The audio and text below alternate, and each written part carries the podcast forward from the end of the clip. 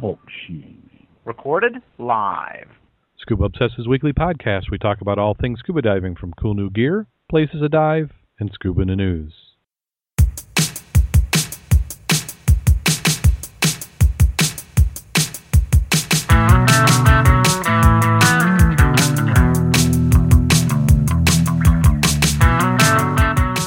Obsessed episode 150 was recorded live February 14th, 2013.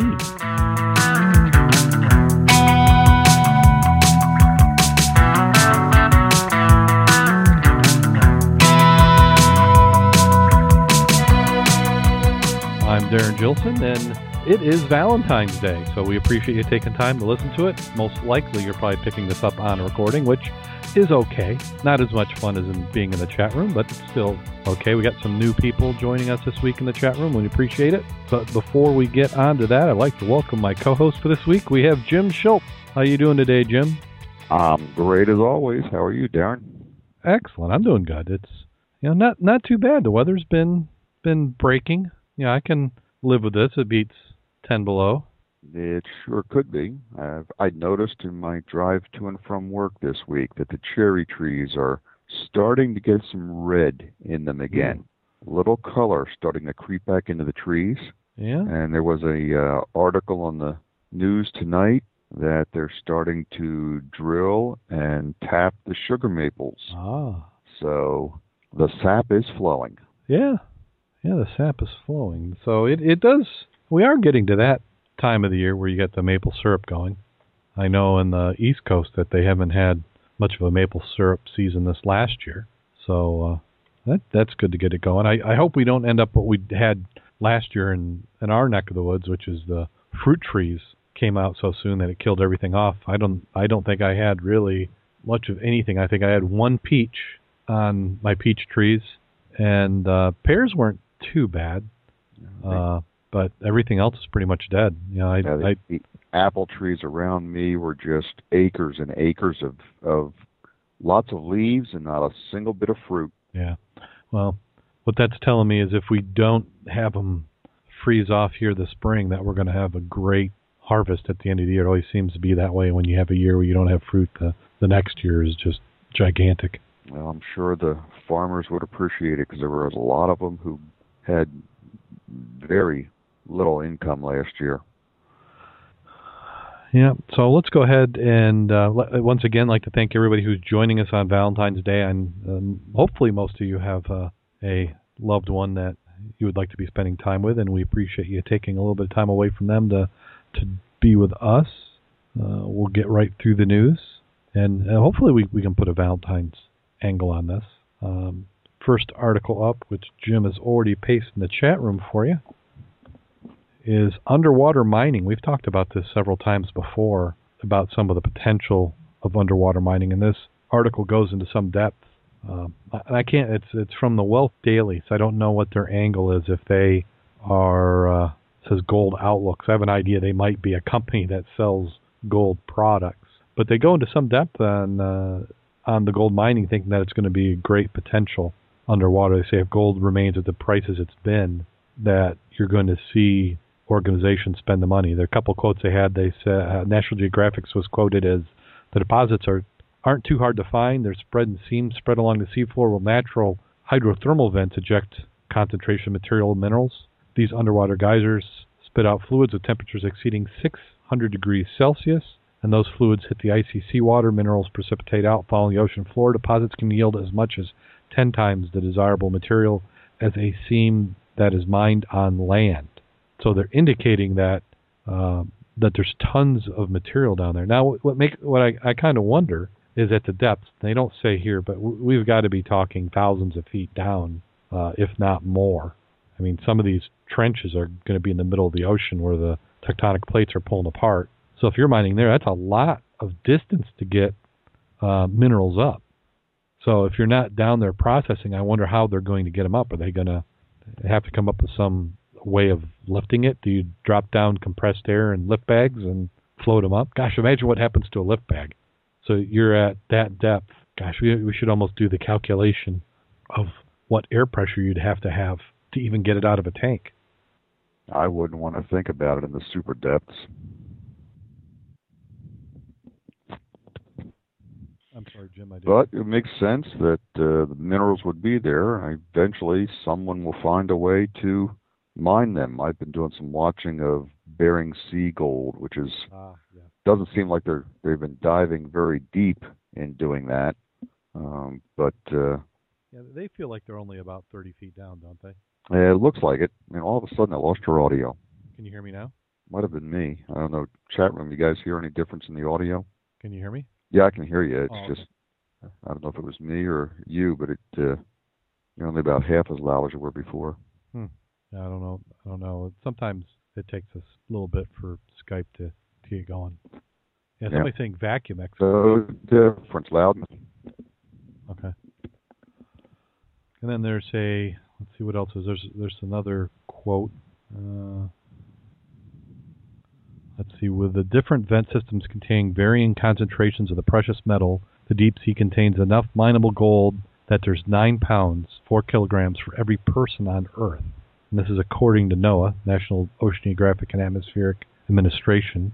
And they said at today's gold prices, the volume is worth 150 trillion.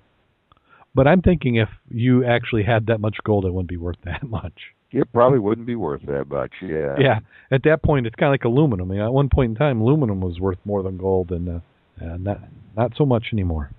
But in the in between the time where it's worth what it is now and it's worth the same as aluminum, it will that'll be good. Uh, so there's a couple companies out there that are doing it now. uh, I I just love the the just the idea. There's just something about it. You know, a mixture of exploration and money and discovery just all wrapped in one. yeah, the, the chat room's talking about let's get some money together for undersea mineral rights. That would be great. Uh, some some of the mining companies have actually negotiated for undersea mineral rights, and as they get going on the projects, the governments who who have them are are trying to renegotiate.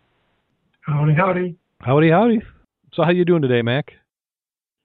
Well, I've been having a freaking computer.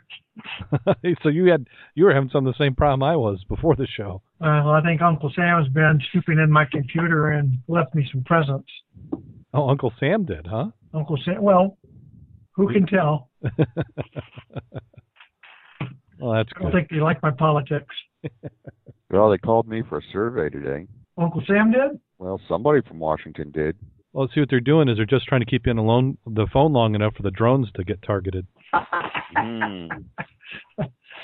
Uh, I do notice when I'm when I'm flying, there's always something in my background. I, every time I turn, though, it moves. I can't so it's following me. it's like you got a shadow. That spot just behind where you can see. Yeah, I just you know how you feel it in your turn, you think a glimpse of something. yeah. well, they're Yeah, they're getting help from the got aliens. Your, somebody got your six Mac, but not the way you want them to. Uh, put me a rear, rear view mirror out.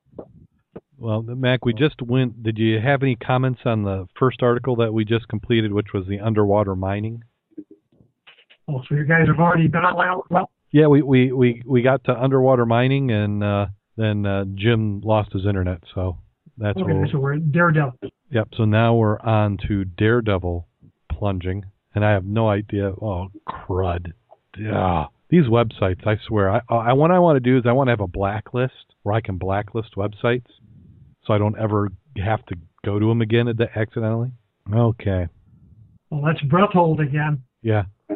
Well, the 67 year old guy is going down to 91 feet. That's pretty damn good. Yeah, that's what they were saying. Is that the that he was out out swimming the younger guys who had tanks. Man. Yeah. So uh, what this article is is uh, Daredevil diving plunges deep for thrills. This one's from a CBSLocal.com out of Miami. Um, says we were talking about 91 feet right now. He says, and that 67-year-old Starling pushing his limits underwater. He's been spearfishing longer than they are old. Uh, they said he's he's hard to miss between his hair and all that noise. I, I don't understand what they're saying there. They said I've never met someone who makes as much noise underwater as Carl does. I saw that and I couldn't figure that out either. Well, yeah, because when I first heard it, I thought he was ta- he was talking about the the scuba diver. You know, kind of like how Bob does with his rebreather. He's always calling us the noisy ones. Uh, but he he does some talking about uh, free diving. talking about how they go past the point when the brain is telling them to breathe and you Yeah. get that pain. A warm blackout. Yeah. Said with the free dive masters are spending minutes and not seconds diving 20 to even 100 feet below the surface in just one breath of air. Uh, the noise means they're talking about too many bubbles from the guys with the scuba gear. That's uh, that's what I thought originally. Yeah. Well, I tell you, I think the exciting thing I noticed on a rebreather was it was quiet. It was freaking amazing to be down there, and then it's like suddenly you realize you're noisy otherwise. Yeah, because because we get conditioned. Because I think when I first started scuba diving, that was one thing you noticed was kind of how noisy it was. You know, the diaphragm clicking and making noise, and the bubbles going up, and the sound of your breath. Yeah, actually, all you hear is your own breathing. Well, I think it's selective breathing. Um, we just don't hear it now when we're doing other items, and it's been there, so we sort of put it in the background. Yeah, we we get used to it. But it is funny, don't listen to your own. But if you get down there with a new guy that's breathing like a big dog, you'll notice it. Oh yeah, that's kind of like in the Cooper River. You know, because you're you're essentially by yourself for much of the dive, and then you start hearing breathing, and you know somebody's around you. Yeah, and you hope it's a buddy. well, you're ex- I'm expecting somebody to do the uh, alligator clamp on the back of my leg. Okay, well that was a interesting article. Yeah, someone's going to get happy to get it on mine. Yeah. well, next one talks about dive flags. So this one was out of Australia, and what they're recommending down there is they said that dive flags are being recommended for snorkelers. It's a requirement if your boat is doing is has scuba divers or hookah divers, but they don't have requirement for snorkeling. So they're recommending it because many uh, boats with snorkels don't fly the dive flag. I would think you'd want to have something up there. I, don't I would too. be- I don't think you'd want to have your crate and your uh, inner tube. That's too much of a drag. But uh, a float one would be fine and and smart. Well, a, a float one. What my thought is, if you're diving from a boat, fly one in a boat like a scuba diver, and then maybe you do a tagline with a float, because a snorkeler's not going to go that far from the boat. I wouldn't think. Not really. I mean, because normally snorkelers are not going to be that familiar with the sea life, and they see something with a fin, it might get a little anxious. Yeah. so down there, they're they're in probably getting towards the end of their their dive season, and we look like we're getting ready to start ours here pretty soon. Oh man, I'm looking forward to that. Yeah, I'm I'm in I'm in serious withdrawals. You and me both. Well, we should have an opportunity. We got the dive meeting next Tuesday, and maybe we can talk about doing a either a red dive or an ice dive that following I think last year or February. Yeah, that's that'd be a good opportunity. Because when's the uh, seahorses show? Uh, I put that in the newsletter, and I just can't think of it right offhand. It's in a week or two. Uh, March 2nd. Oh, is it March second? Really? yeah, because our world is this weekend. Oh gosh, it's like it's like somebody scheduled these on the the weekends I can't go. Because March second I've got Stop, what's that, Mac? I was going to say, stop pushing your schedule.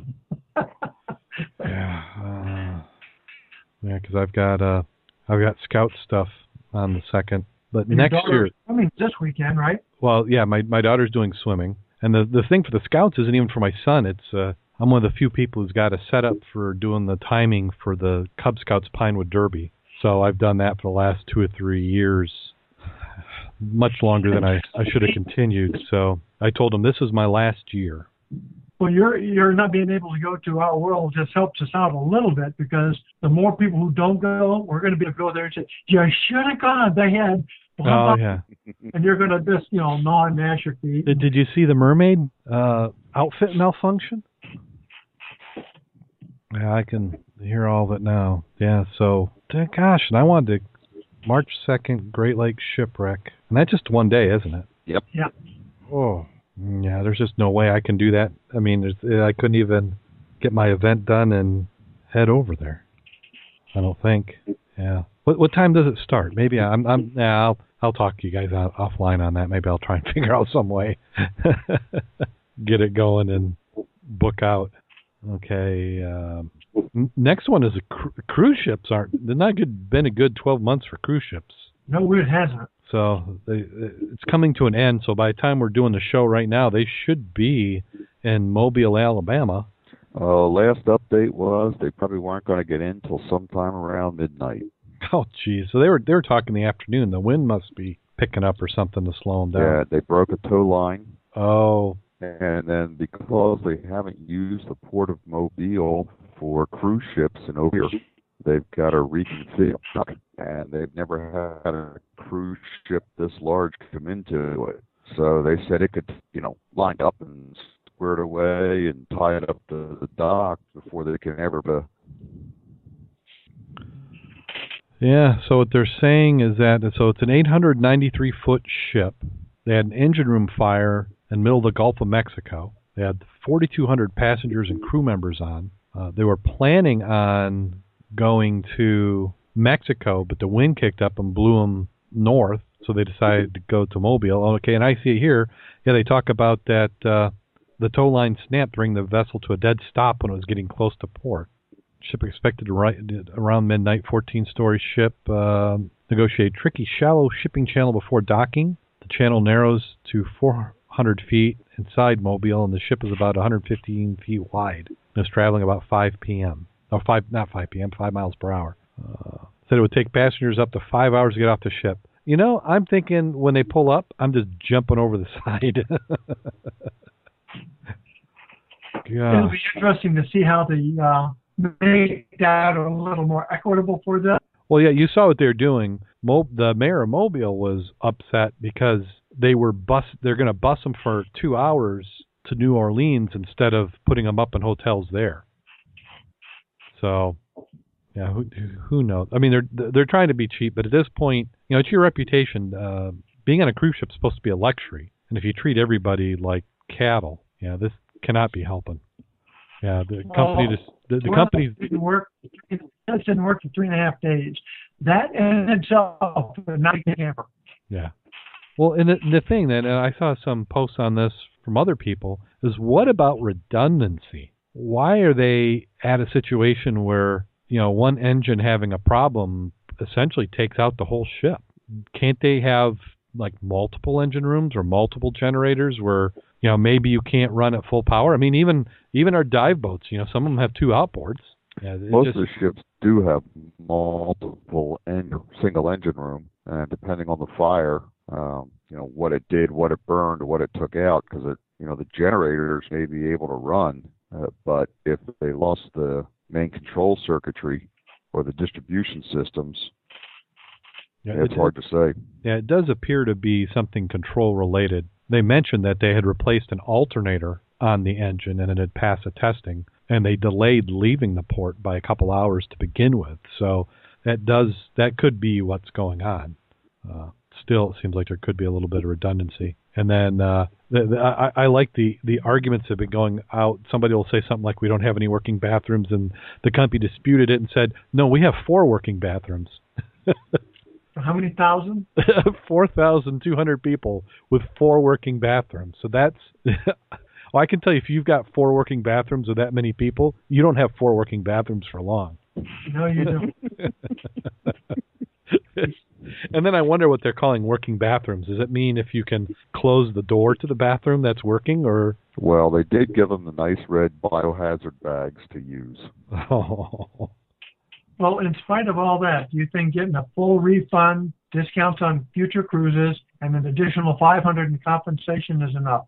I think you should get two full cruises and all expenses paid plus 500 bucks. That would do it for me. I would say at the least a a full all expense cruise period.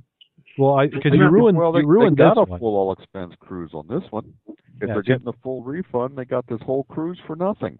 Yeah. Yeah, yeah, you want to have fun on that one. Yeah. So what I think you need to do is you need to get something that like erases your mind from this one. Like you know maybe they needed like a case of alcohol, or what's that drug they give you for dentists where that's a forget drug? Or day day rate drugs. uh, a little different one than what I was thinking of, but in the spirit of Valentine's Day, of course. Um, yep. Uh, one of the quotes is today they clean the ship. They're serving better food. They covered covering up basically. At least they're making it a little bit more bearable. And she boarded the Triumph as part of her bachelorette party. Well, they're going to remember that one. Oh, yes, they are. they're going to curse the woman getting married. Another cruise line dropped off hamburgers and chicken sandwiches. The line for the fair was nearly four hours long. Uh, I bet it was cold. I hadn't got to the end of the line. Uh, let's see. Somebody said this is going to be a long day. There's no way they can speed up the process. I can't imagine being in the ship at this moment. It's then getting on a bus. She says, if I hit land in Mobile, you'd have a hard time getting me on a bus. Uh, the cruise line, Carnival spokesman said that they have been keeping families updated and established a toll-free number for friends and relatives. They said about 200 Carnival employees were in Mobile waiting to assist passengers upon their arrival. So the the cruise line has canceled a dozen planned voyages. It's like every time they write a new article, they've doubled it. It was two, then four, now it's a dozen. I'm thinking what they're going to need to do is just take this ship in, uh, rename it, and repaint it Yeah. because you're not going to get anybody to the book on the Triumph because they they talked about that the ship had had a history of trouble. Well, let's see this next one. Uh, the ship woes. I had a hard time viewing this on my phone, so we'll see what we get lucky with. I think this should be some photos. See, all of them look. I think they should. I think they should donate it to SWMUP and make a reef out of it. yeah, artificial reef out of it. Now, how Southwest tall is Michigan. how tall is one of these? It looks Uh, I'll have look at the picture to see how many decks there are. Yeah, because I'm I'm looking. You've got, gosh, one, two, three, four, five, six. I mean, that's six above the rail, the main rail, and that doesn't even look to be. Because I'm thinking if you went out to where the Ironsides is, you know, a couple miles out, or say Ann Arbor Five, 160 feet, this would still be out of the water. You would think so, wouldn't you? yeah, just looking at that. They'd have to knock that fin off. Yeah, or that'd be a nice thing to tie to. You could spend all your time on the whole flat deck, go swimming in the pool up there. That, that would be nice. Wouldn't that be awesome? I think it's probably what about 140 feet above the water line. Yeah. Can you figure out how many guys are going to die going into staterooms? Oh yeah. Well, that's that's Darwin at work. Yeah, and then the back of the slideshow has some of the Concordia. You know, somebody needs to do a spoof video of marketing just based on all these disasters they've had. we could start with Achille Lauro and work our way through. That's like that next one you have. We have cruise ship woes. Yeah, that's what I'm looking at now. The same thing? Did you read the comments from some of the people? No. That's what I've been looking at. You think some of those people might learn not to go on a carnival cruise because that's what they're talking about. Or I'd like to have the money of this guy. He he was just out in January on one. They had the same engine problem sailing in January out of Puerto Rico. No fire, and then he went on to talk about it. And then he's talking about the next one he had was uh, had a problem with their security policies. It says no matter what happens, they will say they have no control over the behavior of the passengers. So if you got a route always, they don't have any control over them. Not to mention they were talking about drugs and pot. uh-huh. Always like to hear their comment. I think they've got a little PR stuff. So hopefully you don't have stock in uh, Carnival because I don't I don't think it's doing too well right now. And then that leads us into article that Jim put us on. Very detailed article. Yes, I saw that one. The incredible truth about a ship that should have never sailed. This is about the Bounty, which during Hurricane Sandy, uh, we watched it sink on TV. Uh, they ended up rescuing 14 survivors, but couldn't save the captain and one of his crew. The huge question lingers: uh, what were they doing? so we talked a little bit about this before the show, but um, just some of the, the, the depth they go into. Uh, you're going to want to look up the show notes. Go to scubaobsessed.com and look at the show notes. And thanks again for tweeting for keeping those up to date for us. But like, like some of the stuff they're talking about, it couldn't pass inspection as a passenger vessel. So it was essentially going to different ports, and you could walk on it while it was at port, and then you could become a crew member and sail on it. What they were saying at one point, they estimated that it was leaking. Let's see if I, I want to find that section. 3,000 gallons an hour. No, no, it says before he bought, the Coast Guard inspectors estimated it was taking 20 to 40 gallons of water a minute. Its brokers say it was more like 30,000 gallons an hour. Oh, 30,000. enough to fill an Olympic-sized swimming pool every day. When the bilge pumps failed in September 2011, it took the entire Fall River Fire Department under the supervision of the Coast Guard to save the ship. And that was a dock. Right. Yeah, that was at dock. Uh, and it said it's taken three overhauls. None of them, none of them been uh, substantial enough to receive the Coast Guard classification as a passenger vessel. So they pretty much have just been patching it. And and they say what it comes down to is that these these ships, it was the kind of the history behind it was it was built for which movie was it? The one with uh, there was Mutiny on the Bounty. Captain Bligh. Yeah, yeah. Mutiny on the Bounty, built in 1960 for the Marlon Brando version. Yep. And the plan was to destroy it at the end of the movie. Yeah. So you don't think they, you know, they probably built it just. uh Well, it's a set. yeah, it was a set. Exactly. It was a floating set that was going to be destroyed, not a ship that was going to be around for 50 years. Yeah, because you could think about, you know, did when they're making the construction, and, and they probably deliberately didn't want it, but the the legend goes that Brando threatened to walk off if they burned it, so they saved it and used it as a uh, like a promotion for the movie. It went around to ports, and then they said that just the the there's like a clam, uh, shellless clam that burrows in the wood and eats it, and they said that that that's you just don't have that many years after four decades. They're very hard to maintain. I blew up the picture of the uh, ship itself, the Bounty. That is a cool looking ship. And I was looking at it from the aspect if you're diving it, like where the rails for the uh, dead eyes and the double rigging. Very good examples looking at that picture of that one. It was a beautiful ship. Yes. Oh, they, yeah. I mean, they definitely made it. They did. What they did is they. Now, was it really an exact copy of the Bounty, or was it more of a? This is kind of the best of all looking features of a ship at that time for the cinema. I, I think it was some uh, some liberties were taken with it. Plus, it would have had to have met Coast Guard requirement at the time. So I'm sure some liberties were taken. But if you think about it, uh, it had open gun decks below the main deck. Uh-huh. Uh, and so, you know, you've got those wide open spaces that were used for crew quarters, you know, and, and gun deck. Right. And there may have even been a, a second gun deck below that. So, so know, the, just, it, uh, in the interior of the vessel had to have been neat to see. I don't think I've ever been on this one. I've I've been to Mystic Seaport and been on a lot of those vessels. So well, I'll make a plug for the Constitution. If you've never been to Boston and gone through the Constitution, it is well worth the trip just to yep. and just to see that, that beautiful vessel and and the heritage of our company, the country that's being preserved.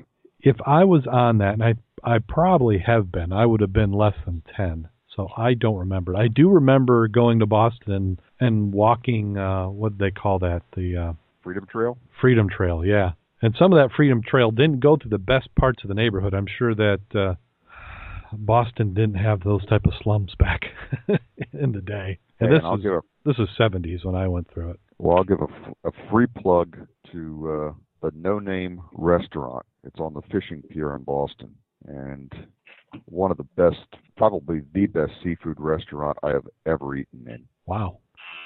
Yeah, I love seafood. Well, you will not be disappointed if you go to the No Name mm. on the fishing pier in Boston. I'll have to, I'll have to look that up. I yeah. get into Boston. And... So if anybody goes there, tell them that uh, you heard on Scuba Obsessed, and they should contact Darren for sponsorship. Yeah, yeah, we'll, we'll take sponsorship. So go to the No Name. You know, you were asking about the sizing of it. Yeah. According to the data for it, it was built to the original ship's drawings from files in the British Admiralty archives and in the traditional manner at the Smith and Rhuland shipyard in Nova Scotia. To assist in filmmaking, her weight was increased from 86 feet to 120, and the beam was also increased. And rigging was scaled up to match the increase in size. So that was probably so they could get cameras in the spots? That's what it said, filmmaking and carry production staff. I didn't realize that Ted Turner owned it. Yeah, he 1993, Ted Turner donated yeah, it to Fall he, River Chamber Foundation.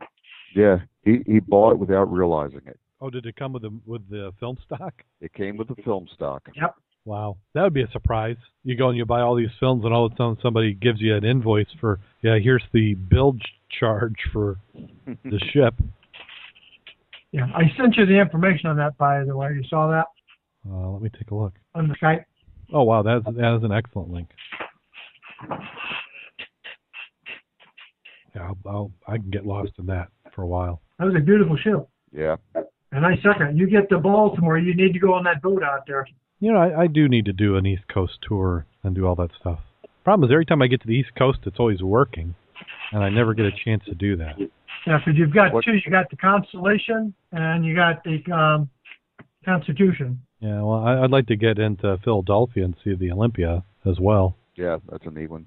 Yeah, that that one they're Dewey's- trying to raise money for. That was Dewey's flagship. Yep. Yeah, last example of that, and there's been a battle going on. The museum who's taking care of it wanted to get rid of it. They're they're now the talk is not so much are trying to get rid of it because I think they they didn't like the bad PR. But yeah, it's still in pretty sad shape. I guess it's resting on the bottom and the hull's in really bad shape. Yeah, we could we could probably fire it up again if we could find a big enough pile of coal.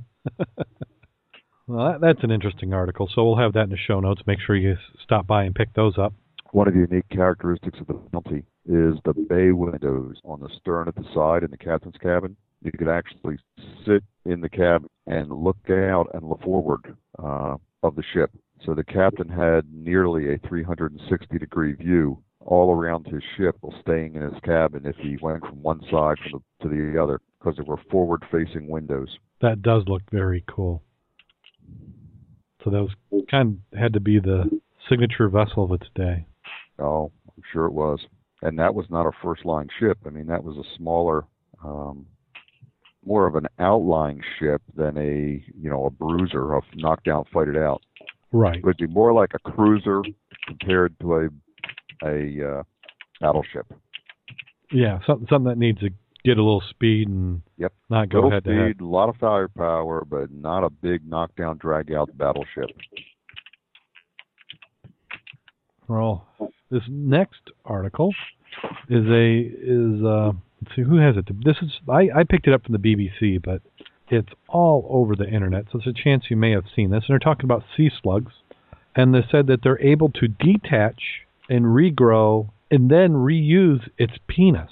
Is that the Bobbit slug? No, this one's different. It's uh I mean it, kind of does have that idea. This is uh Japanese researchers observed the slug's bizarre mating behavior and it's the Chromodoris rectilia. It's found in the Pacific Ocean. They believe that's the first creature known to repeatedly copulate with what they describe as a disposable penis. They said I'd the never sex call it disposable. yeah. Well, I mean, there's many of us who've thought we've we've kind of had one. Uh, they said the sex life of the sea slug is complicated even before the detachable organ comes into play. Of all these creatures, are also known as nudibranchs. They have uh, they are known to be simultaneously hermaphrodites. This means they have both male and female sexual organs, can use them both at the same time. That Bernard. Picton, curator of the marine invertebrates of the National Marine of Northern Ireland, explained the genital apparatus is on the right hand side of the body, so two nudibranchs come together. One faces one way, one faces the other, and the right hand side of their bodies are touching. The penis from the first one fits in the female opening of the other, and the penis from the other one fits in the female opening of the first one. You see what I mean? It sounds kind of like a trailer hitch adapter. and they're both uh, fertilizing each other. They uh, so they hadn't seen anything like this before. The Japanese team observed sea slugs that they had conducted in shallow coral reefs around Japan. They saw the animals mate 31 times. Good for them. The act took between a few seconds and a few minutes, and after the creature would push away and shed their penises, leaving them on the floor of the tank. Researchers were surprised that just 24 hours later, sea slugs had regenerated. The male organs were able to mate again. They said on closer examination, the male's anatomy revealed that sea slugs had a large part that of their penis that had coiled up inside their bodies and then would be able to replenish the missing part.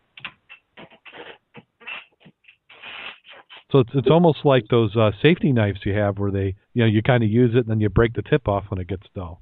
That's one way of looking at it. Yeah, I wonder if they're looking for the cloning gene from one of those. yeah, yeah. We could do a little bit of gene splicing.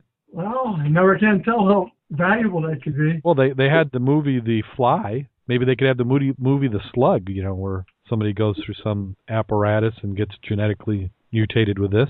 It's not clear once the internal penis is used up after all these attempts with the animal's sex life, at least the male part of it was effectively over, or if a few months or weeks later the organ could regrow. It says sea slugs are not the only animals who abandon their penises. I can say it now. We're going to be getting deluged with spam for looking for the, uh, you know, for a new kind of vitamin from the slug family, Yeah. Yeah, get some sea slug. a new aphrodisiac or something. Now you're going to get comments like you're hung like a slug.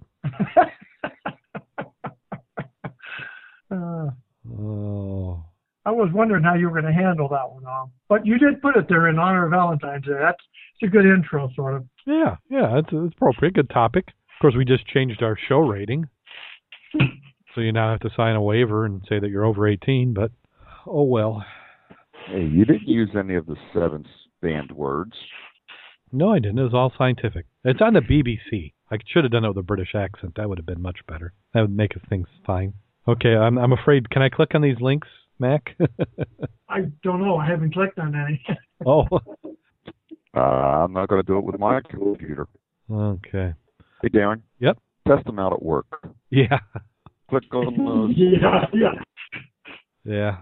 Well, that does it for the news portion. What we're going to do is we're going to go and look at. I don't even know if I call this potentially cool scuba gear. It looks more like uh, pajamas, doesn't it? Well, I've seen things like that in skydiving, but I can't believe when you try to use a dolphin kick or whatever, that's going to be freaking hard with that much resistance. Well, it, the the photo is it's an aqualung wetsuit, and if you've ever seen a flying squirrel, that's essentially what it looks like. It looks like they just webbed it. Like or like if you've ever taken a laminator and shrunk wrap a fly in it, that's a little what the image looks like. No, I've never done that. Have you? Oh yeah, do you, you do flies, paper clips. That's what you do whenever you first get a laminator. You know, three thousand years from now, when somebody's digging through the landfill or we threw that stuff away, they're going to see this fly, and you know, maybe by that time flies are gone, and they'll have to genetically engineer it. Does he take the wings off first? No, no, he they they're just all dead. So this wetsuit, I don't even know if I call it a wetsuit. It just it just looks bizarre. Um, I said it's the, the promise is that you can it'll let you fly underwater. The idea is that the winged wetsuit lets you glide effortlessly, like a fish, and they even give a little tiny video, which I haven't viewed yet. It's about I think two. I'd want to be able to get my hands over my head. Yeah. Well, and, and I'm taking it that they're that this is for free diving. I mean, how could you like? That's probably not the only way I'd dive it if they gave it to me for free. Well, I mean, think about all the free publicity they're getting, though. You know, probably part of their R and D department. Okay, so there's the video. They show the guy jumping in the water.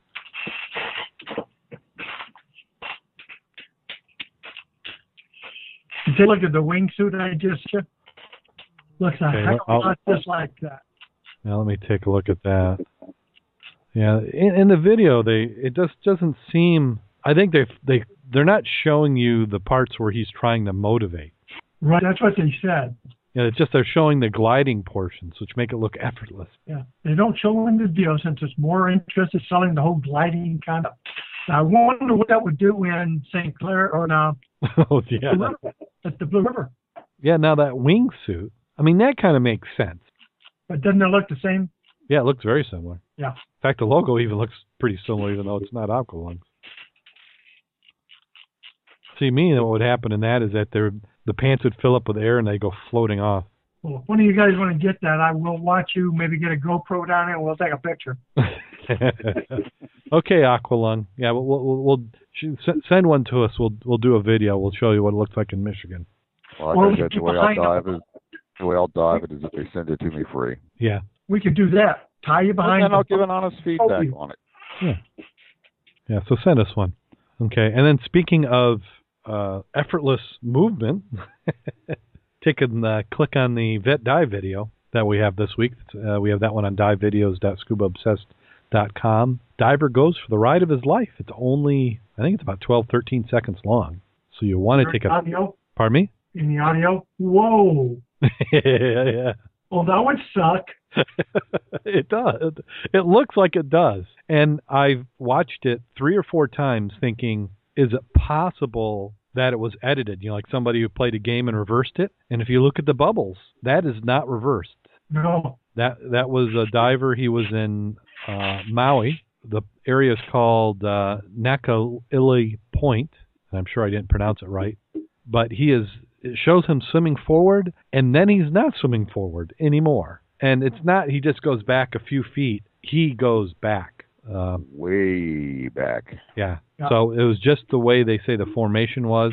Somebody called it a riptide, but that is beyond a riptide to me. That's awesome. Yeah. So it just gives you an idea that Mother Nature has a little bit of power.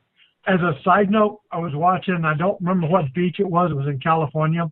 And in this area, it's a cove, and it is normally a really nice place to go diving. They had some wave surges come through there, and they had a hundred rescues in one hour. I believe it. And it, it had pictures of it, and it's like, I don't know why those people did not drown. Because each lifeguard was trying to get out two at a time of people. They had the floats and stuff, and they're almost getting smashed on the rocks. And they had some big seals that were playing in the same area, and they were just getting beat up by the surf. That's what they remind of. That's awesome picture, though. Yeah, just a short little video. You- You've got time to go look at it. Please pull it up and take a look. When that closes down, you know, you got all those little pictures on that same site. Mm-hmm. Did you notice the one on the right in the middle? The original under the ice? That's cool. Are you you talking about on the dive video site? on the same one you were just looking at, when it finishes playing, you finally like get 12 pictures. Oh, okay, yeah. It shows you like little thumbnails. Right. The middle one to the right is that one that's on the water under the ice, and you would swear the guys on the bottom.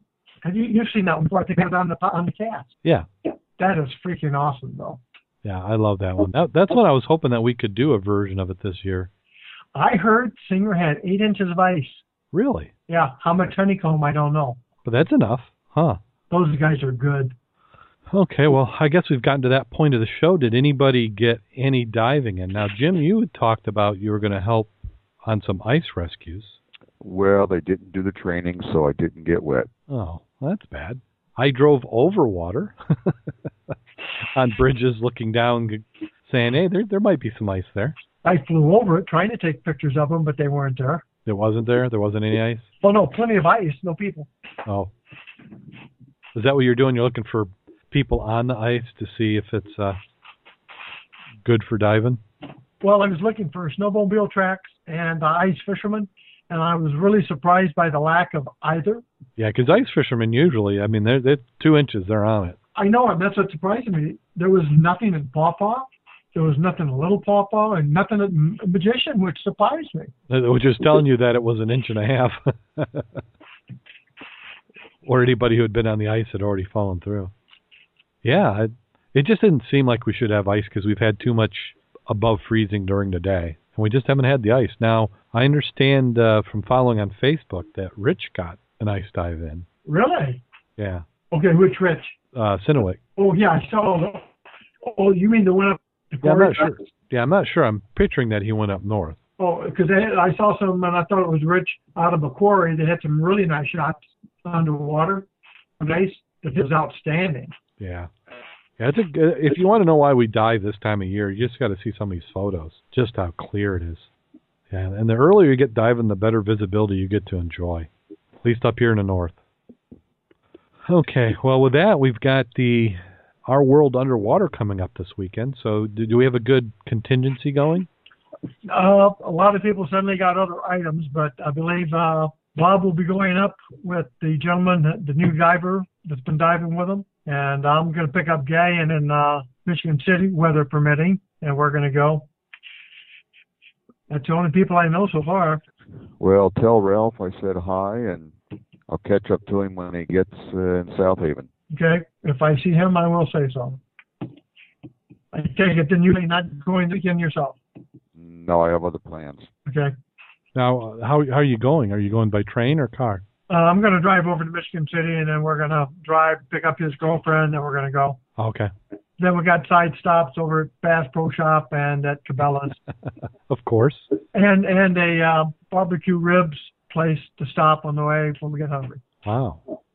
Sounds really good. Yes, it does. Now, if I can only find those mermaids again, I'm gonna be set. Yeah, I'm, I'm, there's a good chance they, they could be there. I hope You know, so. if you do find those mermaids again, your wife might set you. Yeah. You know what made me think that there may be mermaids there? What? Is go to the Our World Underwater page, look at the sponsors, Yeah. and one of the sponsors is a modeling agency. So my conspiracy theory is is that Scuba Radio shows up with the costumes, and you know instead of flying people from where they're at, they just pick up models and say, "Here, fit into this." So I'm imagining that there will be mermaids. Well, I will make a effort for you guys to find them if there's and get a picture for you guys. Yeah, we we we we, us, we need yeah. that. So Yeah, you- we- you- we you're, you're on appreciate that. assignment. I have an assignment. Excellent. Thank you. Yeah. You know, what we need to do is we need to. We should have had some scuba obsessed hats made, and you could say, "Hey, can you put these on for a second? Hijack is uh, is uh, Greg's promo. Oh, where are the colors anyway? Yeah. Well, do we have anything else to plug? Uh, you know, the, the the normal stuff, the website, which is uh, www.scubaobsessed.com. Uh, we're also on Facebook, Facebook forward slash Scuba Obsessed. We're also on Access Scuba. A little bit of activity going over there. I need to spend some more time on it. I've been, just been busy with work. But that's accessscuba.com forward slash Scuba Obsessed. And there's also a dive log going on. So, I mean, if you want to do some logging of that, and I think they're getting ready to launch a gear listing as well. And we're always available to test anything out like underwater recall systems. So if anybody has something like that they want us to test out, please let us know. And then Jim, last week you were mentioning that they your Kickstarter project that you had bought into. Kickstarter. Yeah, the Kickstarter program is. Uh, I haven't heard anything from them this week, but last week they had communicated that they're working on getting their pieces together and production started. So Excellent. hopefully we'll see that soon. And uh, we made an addition to the Dive SWMUP, uh, Dive Southwest Michigan Underwater Preserve. And it's actually diveswmup.com. Uh, we've put a page out there for Max Rec with some history, and we'll be getting some and a little bit of video and some still shots. Uh, we'll be continuing to add to that and be updating it as we expose more and more of the wreck this summer. So if you'd like to become a part of that project and get some wreck time diving Lake Michigan, working with the underwater archaeology, uh, get in touch with us, and we'll let you know as plans continue to develop. Excellent. So I guess it must be getting close to that time. I think it is. Okay, I just got to do. Okay, so you, you guys ready? You think you can Oh, yep. handle it? We'll try. Okay. Uh, we have three scuba divers and three free divers that are going to a conference and must travel by train to get there. At the station, the three free divers buy their three tickets and watch as three scuba divers buy a single ticket. How are three people going to travel in one ticket? One of the free divers asks. Just watch and you'll see, answers the scuba diver. They all board the train, and the free divers take their seats and watch as the three scuba divers cram into the restroom and close the door behind them. The train departs, and shortly afterward, the conductor comes around collecting the tickets. He knocks on the restroom door and says, Ticket, please. The door opens just a crack. A single arm extends with the ticket in hand. The conductor takes it and moves on. The free free divers see all this and agree it's quite a clever idea. So after the conference, the free divers decide to copy the scuba divers on the return trip and save some money, and they manage to uh, take care of that by buying one single ticket for the return trip. But to their astonishment, the scuba divers didn't buy a ticket at all. How are you going to dive without a single ticket? said one of the free divers. Just watch and you'll see, answered the scuba diver. As they board the train, the three free divers clam into the restroom compartment. The three scuba divers cram into another one nearby. The train departs shortly after one of the scuba divers leaves his restroom, walks over to the free diver's stall, knocks on the door, and says, Ticket, please.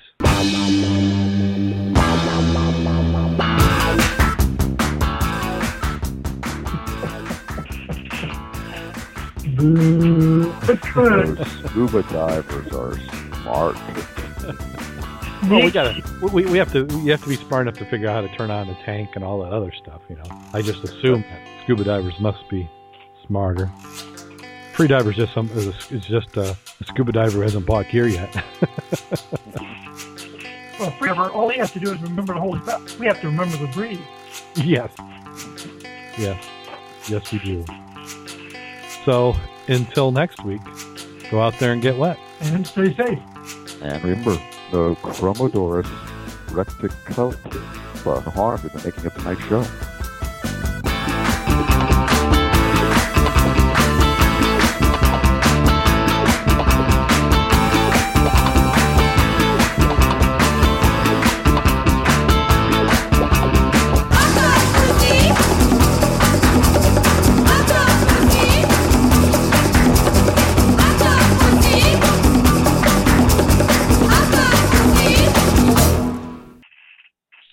Sounds like he could be in self-mutilation, though. Recording has been completed.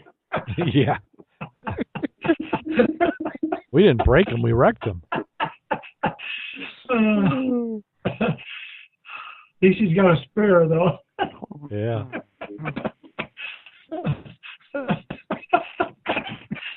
I wonder if they're common or gallon. oh, God. I wonder if they're coming or going. Probably It'll both. fall, Don't play with it, Johnny. It'll fall off. Yeah, but I could grow a new one. Uh,